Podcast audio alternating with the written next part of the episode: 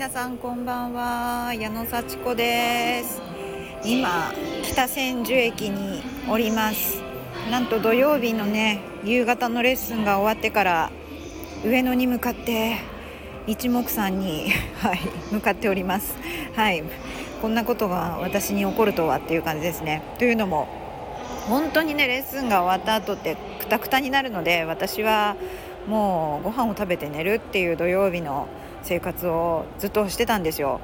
でオンラインのね、あのー、会議とかはなんとか出たことはあるんですけれどもはなんか放送がうるさいですね。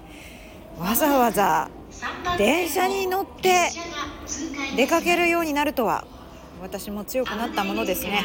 はいまあ会いたいっていうねあの一応こう飲み会でねあの話したいっていう気持ちが強いそんなことだというふうに理解してください。はい。もう本当に決めたらできる。何をしに行くか決めたらできるって感じでね。はい。今日はそんな感じで非常に短いですけれども私の変化っていうことでお話しいたしました。じゃあまたね。バイバーイ。